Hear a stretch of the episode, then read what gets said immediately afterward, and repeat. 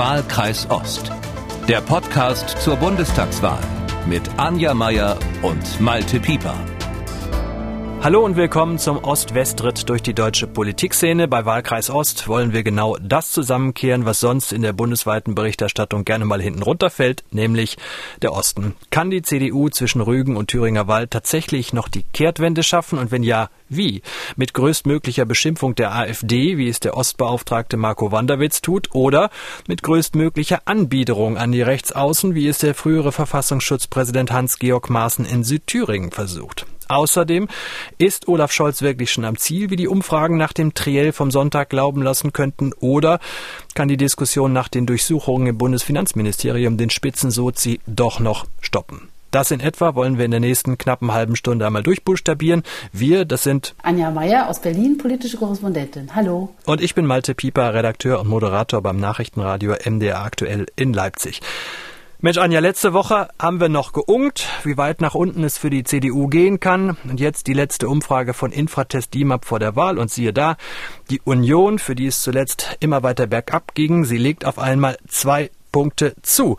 Und bei der Frage, ob die nächste Bundesregierung von CDU oder SPD angeführt werden soll, schmilzt der Vorsprung der Roten noch deutlicher zusammen. Passiert jetzt also das, worauf Armin Laschet schon immer gesetzt hat, also dass er in letzter Sekunde wie in NRW auch schon das Ding doch noch zu seinen Gunsten drehen kann? Naja, das ist jedenfalls, würde ich mal sagen, der Plan, dass die Leute am weiter sagen, ach komm, komm, wir nehmen die CDU, die haben wir doch jetzt immer genommen, dann nehmen wir die jetzt auch nochmal. Aber ob das so hinhaut, also so doll ist ja dieser Zuwachs äh, der CDU nun auch nicht, also CDU und CSU nicht zu vergessen, ne? Söder-Partei. Niemals vergessen dabei. Nee, also ich finde, das ist, äh, war abzusehen. Aber dass es jetzt irgendwie die, die Trendwende ist, das sehe ich noch nicht. Bei uns im Osten hat das Problem der CDU ja zwei Namen, Wanderwitz und Maaßen. Beide stehen jeweils für eine Strategie und dann eben für Strategien, wie sie unterschiedlicher kaum sein könnten. Fangen wir mal mit Marco Wanderwitz an. Ostbeauftragter der Bundesregierung, Wahlkreis Chemnitzer Umland, Erzgebirge 2 und inzwischen einer der am meisten gehassten Politiker aus Sachsen. Ich glaube, so muss man das sagen.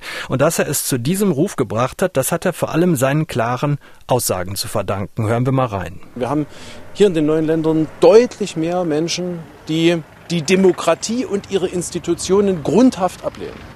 Und das ist eine demokratiegefährdende Situation. Und ich glaube, wenn man nicht drüber redet, wird nichts besser, auch wenn die Gespräche unangenehm sind, weil natürlich die allermeisten nicht der Meinung sind, dass sie rechtsradikal sind. Aber wenn man mal durchdekliniert, was so das Führungspersonal der AfD jeden Tag von sich gibt, äh, Kandidaten, die hier in Sachsen antreten, die mit der Hand auf dem Herz vor der Wolfschanze posieren, äh, die SA-Sprüche auf ihre Plakate schreiben, die demokratisch gewählte Parlamentarier aus Parlamenten herausschlagen wollen, was soll das denn sein als die Sprache der Diktatur? Anja, bei so einer klaren Ansage atmest du richtig auf, oder? Naja, ich finde es schon gut, klar, ja. Ich finde gut, dass Wanderwitz sagt, was ist. Weil wenn man nicht drüber redet, äh, dann geht es ja nicht weg, das Problem. Ne? Die Frage ist aber, wie er das macht. Also das finde ich problematisch. Also weil er kanzelt ja auch ab. Das ist eigentlich, das ist der, der Konflikt, der Grundkonflikt, in dem Marco Wanderwitz auch als Ostbeauftragter und CDU-Politiker ist. Ne? Also ich erinnere mich an den Juni, da hat er ja in einem Interview gesagt, äh, das haben, glaube ich, noch viele im Ohr, ein Teil der Menschen in Ostdeutschland sei Diktatur sozialisiert. Ja, also dass sie quasi nach 30 Jahren nach der Einheit nicht in der Demokratie angekommen sind. Das fand ich also wirklich schwierig. Da hat sogar die Kanzlerin interveniert, soweit ich mich erinnere. Also dass man sagt, dass die anderen es einfach nicht kapiert haben, ja, das kanzelt einfach ab und grenzt aus. Also so ein die und wir, das ist in der Politik nie gut. Aber exakt wie du es beschreibst, also die, wir, wie er abkanzelt, das hätte ja der Wessi in mir gar nicht schöner formulieren können. Man kann es ja fast auch schon ein bisschen überheblich nennen. Ja, ich glaube auch. Das ist, ähm, er ist ja eben nicht nur äh, CDU-Politiker, sondern er ist eben auch der Ostbeauftragte der Bundesregierung. Und da ist er auch der Nachfolger von Herrn Hirte. Also er versucht sozusagen einen klaren Ton zu finden und also ich erinnere auch gerne daran, dass ja immer gesagt wurde, die Sachsen-Anhalt-Wahl wurde auch deshalb gewonnen von der CDU, weil so jemand mal sagt, was ist und weil dann auf der anderen Seite Haseloff sagt, äh, so geht's nicht, Leute, wir sind hier nicht eure Deppen.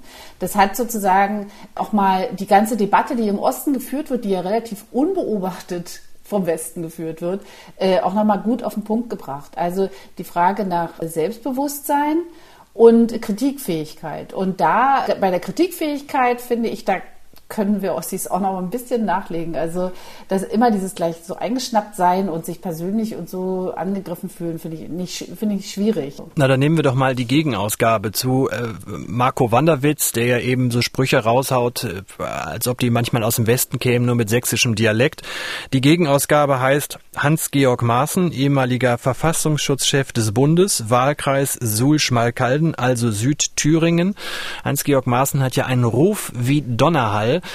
Er sagt von sich selbst, ich habe wiederholt erklärt, dass ich eine Zusammenarbeit mit der AfD und der Linkspartei entschieden ablehne stehe voll und ganz hinter den diesbezüglichen Beschlüssen des CDU-Bundesparteitags. Es kommt ja dazu, bei, bei Maaßen, wenn man sich jetzt vor ein paar Tagen war er bei Bild TV, hat er sich schalten lassen äh, aus Suhl, dann kommen so Sätze, ich bin ein Realist, der nur will, dass das Recht in unserem Rechtsstaat auch umgesetzt wird, kann man erstmal auch noch nichts gegen haben, aber dann geht's ja weiter. Ausweisungen müssen endlich durchgesetzt werden, 300.000 Menschen warten auf ihre Ausweisung, das muss passieren. Gleiches gilt für die Drogenpolitik, wir dürfen nicht alles durchgehen lassen wie in Berlin am Görlitzer Park Park, wo es alles mhm. gibt, sagt Maaßen, dass die Kriminalität der Migranten endlich mit harter Kante bekämpft wird. Ein echtes Problem hier in Suhl, sagt er auch. Dann sagte der öffentlich-rechtliche Rundfunk, der macht ja nur noch Propaganda, der lässt eine politische Richtung komplett außen vor. Und das sind doch alles Thesen, die wir eins zu eins auch so von der AfD kennen. Ja, das denke ich auch. Also was er, was er tut, er, er grenzt sich einfach jedes Mal von der AfD ab, aber tatsächlich ist das eigentlich Gedankengut der AfD, was er da ver verbreitet. Und was man auch mal sagen muss, das ist natürlich für die CDU in sich grundgefährlich.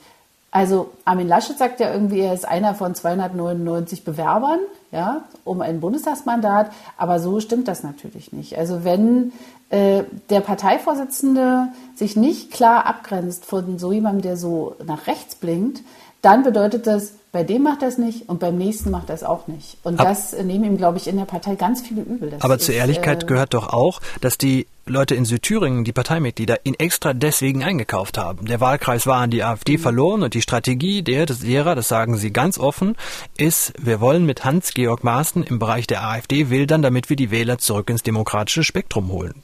Warum kann das mhm. nicht gelingen? Ich glaube nicht daran. Ich glaube, das ist politische Homöopathie. Gleiches mit Gleichem bekämpfen. Also indem du quasi das, äh, den Raum nach rechts öffnest, dann musst du ihn auch demokratisch verteidigen können. Und ich wüsste nicht, wie das gehen soll. Das ist ein Paradox. Also, das heißt, wenn ich, wenn ich zwei Produkte zur Auswahl habe, dann kaufe ich das Original und nicht die Fälschung. Richtig, genau. Das hat noch, also das hat noch nie funktioniert, dass du irgendwie versuchst, Leute zu kopieren und dann sagen die, ach ja, du, ich nehme, ich nehme mal, ich nehme den Nachzügler. Warum? Warum sollten sie das? Also wer so denkt, der wählt doch gleich die AfD. Die sind äh, härter und äh, die haben, die, die behelligen dich nicht mit sozialen Fragen, äh, mit moralischen Fragen. Das ist alles nicht deren Geschäft. Also brauchst du als CDU dagegen eigentlich nicht antreten. Also ich finde das wirklich ganz gefährlich, was die CDU da macht. Trotzdem frage ich mich, und da gerate ich immer wieder an äh, meine, die Grenzen meines Ostverständnisses, ich lebe ja jetzt über 20 Jahre hier, aber warum funktioniert scheinbar so ein Maßen, weil er ist ja wirklich von breitester Mehrheit in Südthüringen von der CDU mhm. aufgestellt worden. Ich meine, der wohnt in Berlin. Der hat mit Südthüringen eigentlich überhaupt nichts gemein. Der hat schon eigentlich gar keine Ahnung von den Bratwurstrezepten, über die jetzt ständig rumfabuliert auf den Kundgebungen, die er gibt. Ich spitze es mal zu. Warum laufen die Leute da freiwillig so einem Elitenwessi hinterher? Naja, der holt die Leute bei ihren Unterlegenheitsgefühlen und vielleicht auch bei ihren äh, Sorgen ab. Das glaube ich schon. Aber insgesamt erinnert mich diese Causa Maaßen auch so ein bisschen daran, was 19, also nach 1989 passiert ist. Ja, man hat, man war in so einer gewissen Weise politisch ratlos und dann hat man sich auf Leute verlassen, die mit breiter Brust äh, gekommen sind und gesagt haben, so Leute, ich regel das hier mal für euch, weil ich verstehe, was die in Berlin denken. Also ich, ich kenne die so gut, ich trick's die aus für euch. Und das, äh, glaube ich, das ist ein Irrglauben. Das wird nicht funktionieren. Aber bitteschön, wir werden ja sehen, was nach dem Wahltag los ist. Aber wenn wir gerade so in Fahrt sind, müssen wir eigentlich auch noch einmal sechs Sätzen an die politische Linke verteilen. Es war klar, als Maßen aufgestellt wurde, was da passiert. Trotzdem hat offensichtlich die SPD nicht mit der Linkspartei und mit den Grünen telefoniert, sondern jeder hat brav seinen Kandidaten ins Rennen gestellt. Jetzt wurde erst unter großem Tremolo die grüne Kandidatin hat jetzt dazu aufgerufen, man soll doch bitte den SPD-Mann wählen, weil der als einziger eine Chance gegen Maßen hat. Der Linke ringt noch mit sich selbst. Aber das ist doch auch wieder so eine Geschichte, wo man nur sagen kann, Leute, ihr habt es offenbar nicht begriffen, weil da muss doch die Linke mit einem Kandidaten antreten, oder? Ja, ja, das hätten sie tun sollen. Das, das war wirklich unschlau. Diese Chance ist verpasst. Und in dem Moment, wo dann irgendwie die grüne Kandidatin sagt, okay, ich habe es mir überlegt, nimm, nimm mal doch die anderen, äh, da, weil es nützt, da, da agierst du ja schon aus so einer Position der Schwäche heraus. Ne? Also das ist schade, das ist eine verpasste Chance, finde ich auch, ja. Aber Anja, du bist doch in Berlin. Woran scheitert sowas immer? Dass man einfach nicht im Vorfeld sich mal die drei, vier Parteien zusammensetzt, auskungelt mhm. und sagt, der eine kriegt den Wahlkreis, der andere kriegt den Wahlkreis, wir mhm. haben ja ein höheres Ziel. Sind das mhm. Egos? Ist es äh, politische Strategie? Strategie, woran liegt denn das? Hat, wo, was hat also man Angst? Strategie Strategie ist es, glaube ich, auf keinen Fall. Äh, ich glaube tatsächlich, du hast recht, das, das hat was äh, mit der, mit der eigenen Über, der Überhöhung der eigenen Bedeutung zu tun. Also man denkt irgendwie, äh, ich bin super wichtig. Also ist ja auch richtig, sonst müsste man nicht antreten, wenn man sich nicht für wichtig halten würde. Aber man ist nicht bereit, gemeinsam ein Ziel zu verfolgen und vielleicht auch mal die eigenen Interessen schon mal vorab mal oder vielleicht auch so eine so eine strategische Schwäche, ja, dass man vorher sich mal fragt, Schritt eins, Schritt zwei, Schritt drei. Was machen wir, wenn dann? Ja, also so Organigramme. Das ist ja jetzt nicht, das ist ja äh, keine, keine Zauberei. Das, das äh, sollten eigentlich Leute, die Politik machen, auch beherrschen. Aber das passiert eben nicht, weil man immer so dieses Prinzip Hoffnung hat, äh, wird schon nicht so schlimm werden. Und jetzt ist es halt gefährlich, ja. Lass uns von den Kollegen Wanderwitz und Maaßen mal wieder zurück auf den Stand der Umfragen kommen. Die SPD irgendwo um die 25 Prozent, die Union einige Punkte dahinter, die Grünen fallen und fallen, liegen aber noch auf Platz drei und damit knapp vor der FDP.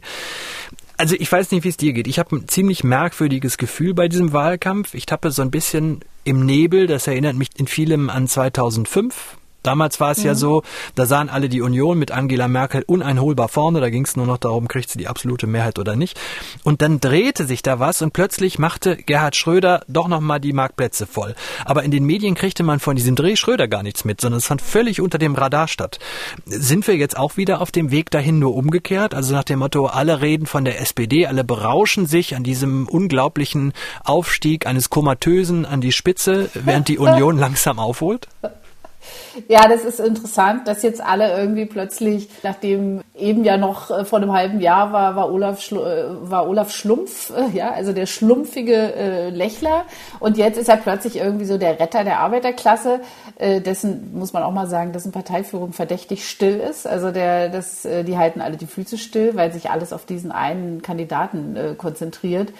Aber der Effekt dreht sich jetzt tatsächlich, das sehe ich auch so. Also jetzt gucken alle plötzlich auf diesen überraschend unterlegenen von der Union und das verschafft Armin Laschet Aufmerksamkeit. Also, und die nutzt er auch. Also ich finde, das macht er gerade ziemlich geschickt. Ob es nützt, wird man sehen. Wir haben ja nicht mehr lange, dann wissen wir, ob es genutzt hat. Aber er kommt wahnsinnig leutselig jetzt rüber. Ja? Also in diesen äh, Wahlarenen und so, das ist sehr interessant. Ich finde, er ist da immer sehr vage. Wie ein Pudding an die Wand nageln manchmal, ja. Ja, also ja, das, aber das liegt natürlich daran, dass das Wahlprogramm der Union so lulli ist. Also das ist, äh, das ist ja so vage, das ist ja dieses, äh, ihr werdet schon sehen. Also wir, wählt mich mal, dann, dann sage ich euch, was ich genau machen werde. Im Moment weiß ich es noch nicht, weil ich warte noch auf eure Faxe in denen ihr mir mitteilt, was ihr wollt. Nein, das ist jetzt übertrieben. Aber es ist tatsächlich, das hat ja vorher seine Schwäche ausgemacht, dass er im Grunde gar nicht konkret wirklich sagen konnte, was die Union plant für die nächsten vier Jahre. Und jetzt, so kurz vor der Angst, ja, kurz vor dem Wahltag, wird das plötzlich so zum Vorteil für ihn, weil jetzt alle Leute voll sind mit Informationen. Ist ja auch super, ja, wie alle diskutieren gerade und so. Es macht echt Spaß. Also nicht, nicht nur im Journalismus und in der Politik, sondern finde ich an allen Küchentischen im Land. Das ist echt auch harte, harte Debatten. Und da äh, ist man jetzt so ein bisschen übervoll und denkt, okay, aber hat es die Union nicht irgendwie auch ganz gut gemacht in den letzten 16 Jahren? Nehmen wir den. Mal gucken, ob es klappt. Na, vor allen Dingen, man ist es ja bei der Union auch gewöhnt. Die haben ja eigentlich nie ein Programm, sondern es wird erstmal regiert und dann gucken wir mal, was passiert. Also, dass jetzt das, die großen Visionen kommen, das, dafür war ja immer die SPD zuständig, um dann an den Visionen zu scheitern auf der Strecke. Ja, ich finde es aber ehrlich gesagt ziemlich, ich möchte nicht unhöflich sein, aber ziemlich feige. Also wir stehen tatsächlich äh, jetzt nach 16 Jahren Merkel an einem Wendepunkt. Das ist so als Land. Das klingt immer so äh, wahnsinnig pathetisch, aber das ist so. Es wird sich sehr viel ändern. Wir haben im letzten Jahr, in den letzten anderthalb Corona-Jahren gemerkt, wo es hakt. Also was wir vorher vielleicht, was Bürgerinnen und Bürger so als äh, irgendwie so überwölbende Struktur äh, be begriffen haben, nämlich der Staat und seine Institutionen, der war jetzt in der Verantwortung. Und er hat sich, weiß Gott nicht, in allen Belangen als äh, handlungsfähig erwiesen. Und wir wissen, dass sich da jetzt was ändern muss. Also wer, wer jetzt die Macht übernimmt, ja, in diesem Land, der muss das anpacken. Und äh, der Witz ist natürlich, bis jetzt war es bei Laschet ja so, wenn der immer von diesem Entfesselungsjahrzehnt gesprochen hat, da musste ich immer so ein bisschen lachen, weil ich dachte, das ist ja witzig. Ich meine, wer hat denn hier regiert 16 Jahre? Aber er hat es äh, jetzt irgendwie so durchgezogen. Er hat es einfach so oft gesagt, bis man irgendwie nicht mehr widerspricht. Ja, ob das so ehrlich ist, also weiß ich nicht so genau. Also und da, übrigens das gleiche trifft auch auf die SPD zu, muss man auch mal sagen. Also auch die haben ja lange, lange, lange mitregiert und äh, tun ja jetzt immer so, als hätten sie gegen die bösen äh, Unioner irgendwie nicht durchsetzen können, was sie wollten. Da ist was dran, aber äh, sie hatten schon die zweitmeiste Macht im Land. Also davon haben andere Parteien geträumt, viele Jahre lang. Lass uns mal einen Schritt an die Basis machen, wenn man so will.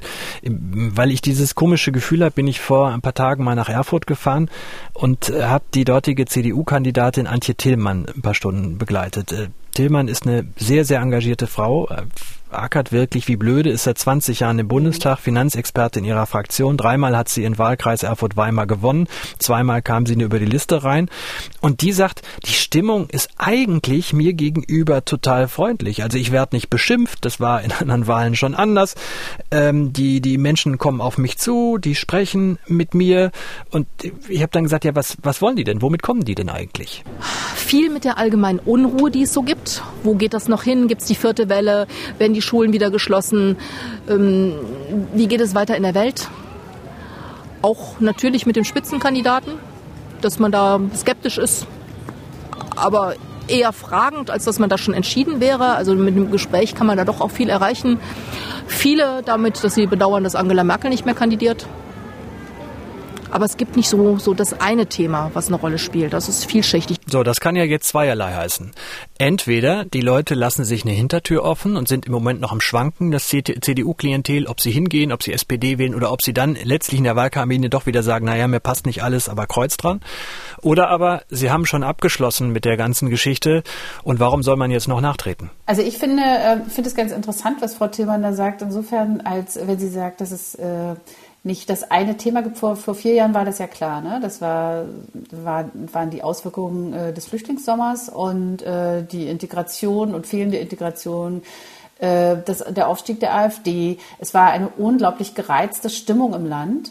Äh, und jetzt sind wir alle mal ein bisschen geerdet worden durch so ein, durch so ein äh, Virus, was irgendwie alles so ein bisschen äh, aufs Wesentliche runtergekocht hat. Ja?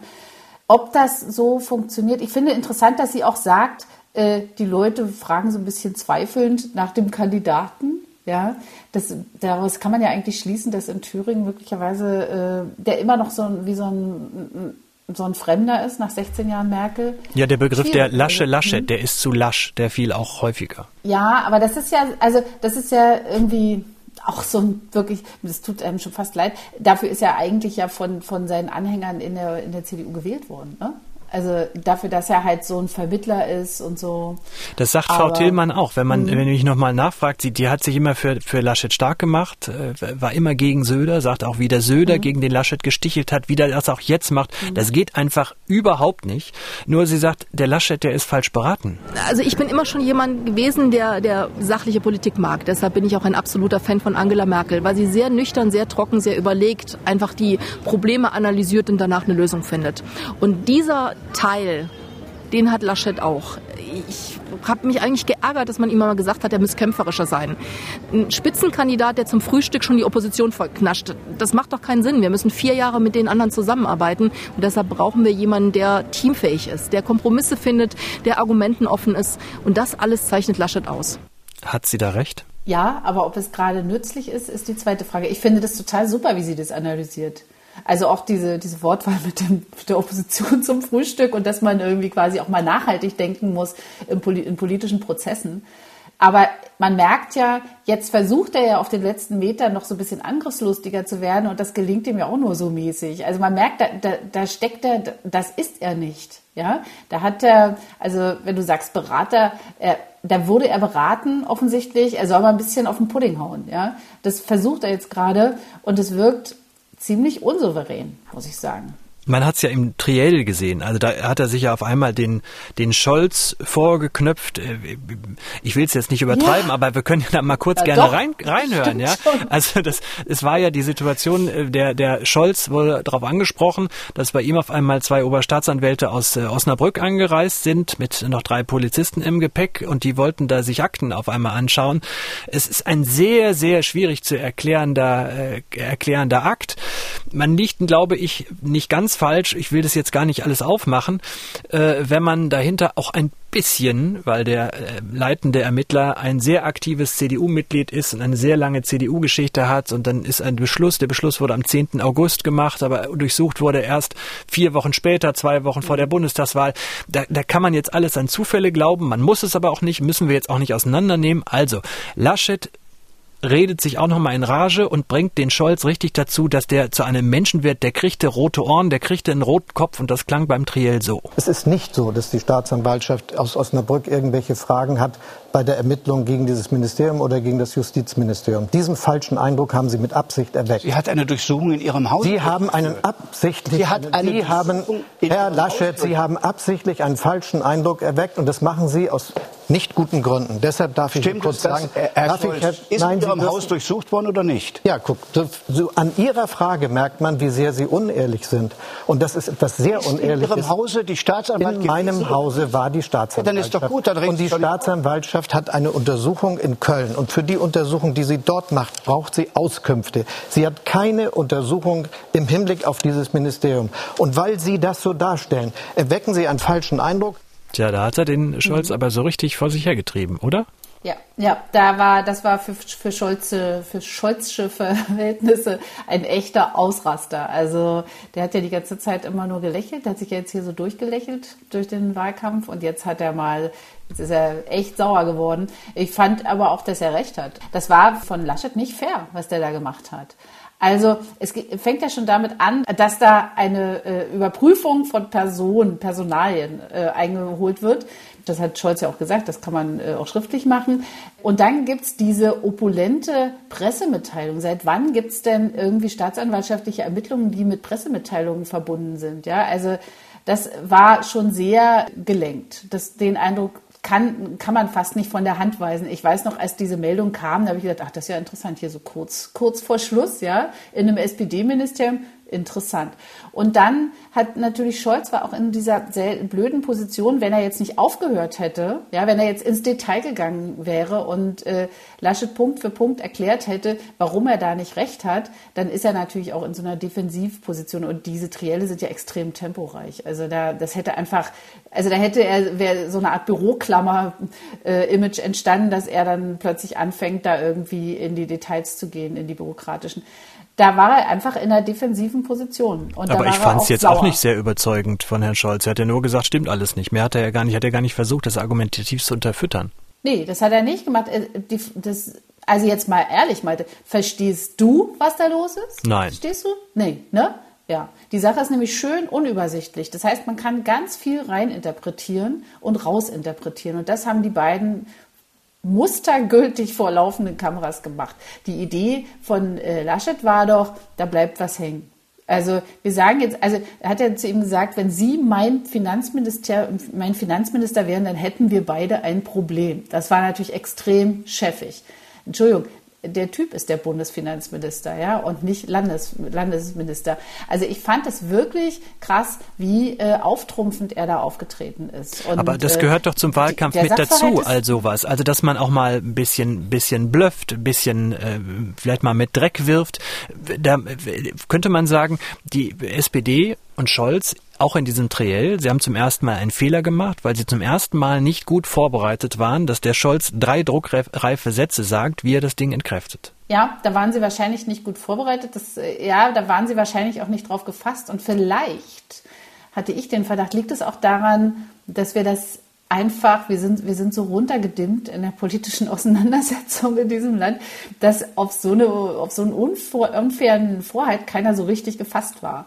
Dass er ihn in diese Ecke führen würde und, und äh, Scholz sozusagen aus so einer Verteidigungsposition heraus agieren muss, das war, glaube ich, so, ja, darauf war er nicht vorbereitet. Stimmt. Ja, da gebe ich dir jetzt recht.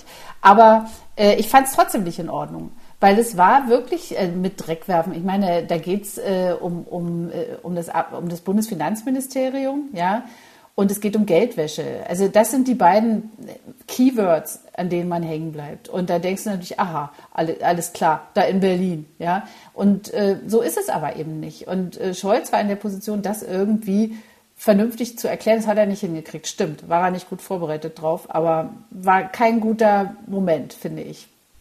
Aber du sagst es, wir sind auch dank der Kanzlerin ziemlich runtergedimmt, was Emotionen in so einem Wahlkampf angeht. Mhm. Kann man nur sagen, äh, passiert halt, muss man mit rechnen, gehört bei einem, ist nicht schön, gehört bei einem Wahlkampf dazu, hatten wir die letzten Male auch immer. Unterm Strich ist doch jetzt die Frage, war das der Wendepunkt? Also ist das die Geschichte?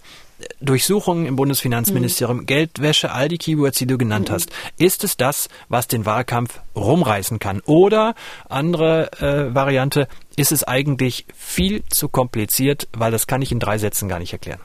Genau, das glaube ich. Das ist einfach viel zu kompliziert. Also die Absicht ist so deutlich erkennbar.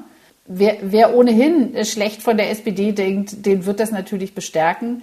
Aber im Grunde ist sehr leicht zu erkennen, dass da jemand versucht, einen sehr komplizierten Sachverhalt so runterzubrechen, dass er ihm nützt. Und das könnte, glaube ich, Laschet eher schaden. Also so ist der nicht, der Laschet. Also man merkt, dass er sich einfach als Person, als politischer Mensch äh, da verstellt. Ich hätte jetzt gesagt, das ist der letzte Strohhalm oder der zweite Strohhalm, den die Union versucht. Zum einen die Warnung vor dem Kommunismus, der einzieht, wenn es Rot-Rot-Grün äh, gibt genau, oder weil sie uns ein, genau. einhämmern wollen, dass äh, Rot-Rot-Grün kommt und dann die vierte Kolonne aus Moskau äh, in Berlin genau. aufzieht.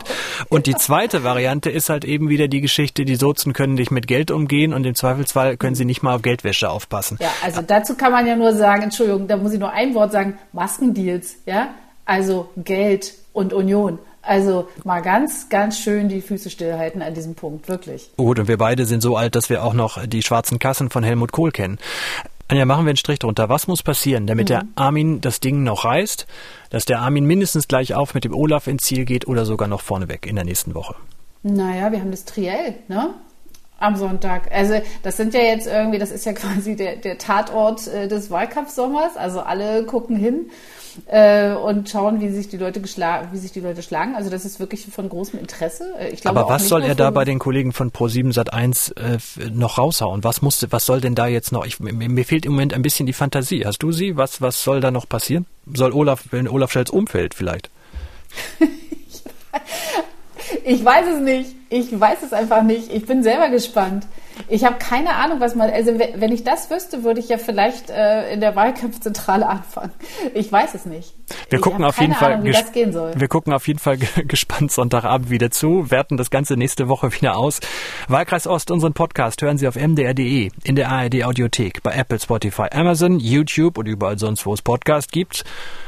Abonnieren Sie uns ganz gerne, dann bekommen Sie jede Folge neu automatisch auf Ihr Handy. Anja, ich wünsche viel Spaß beim Fernsehgucken und wir hören uns nächste ja, Woche. Danke. Ja, mach's gut, Malte. Tschüss. Tschüss. Ciao. Wahlkreis Ost. Der Podcast zur Bundestagswahl mit Anja Meier und Malte Pieper.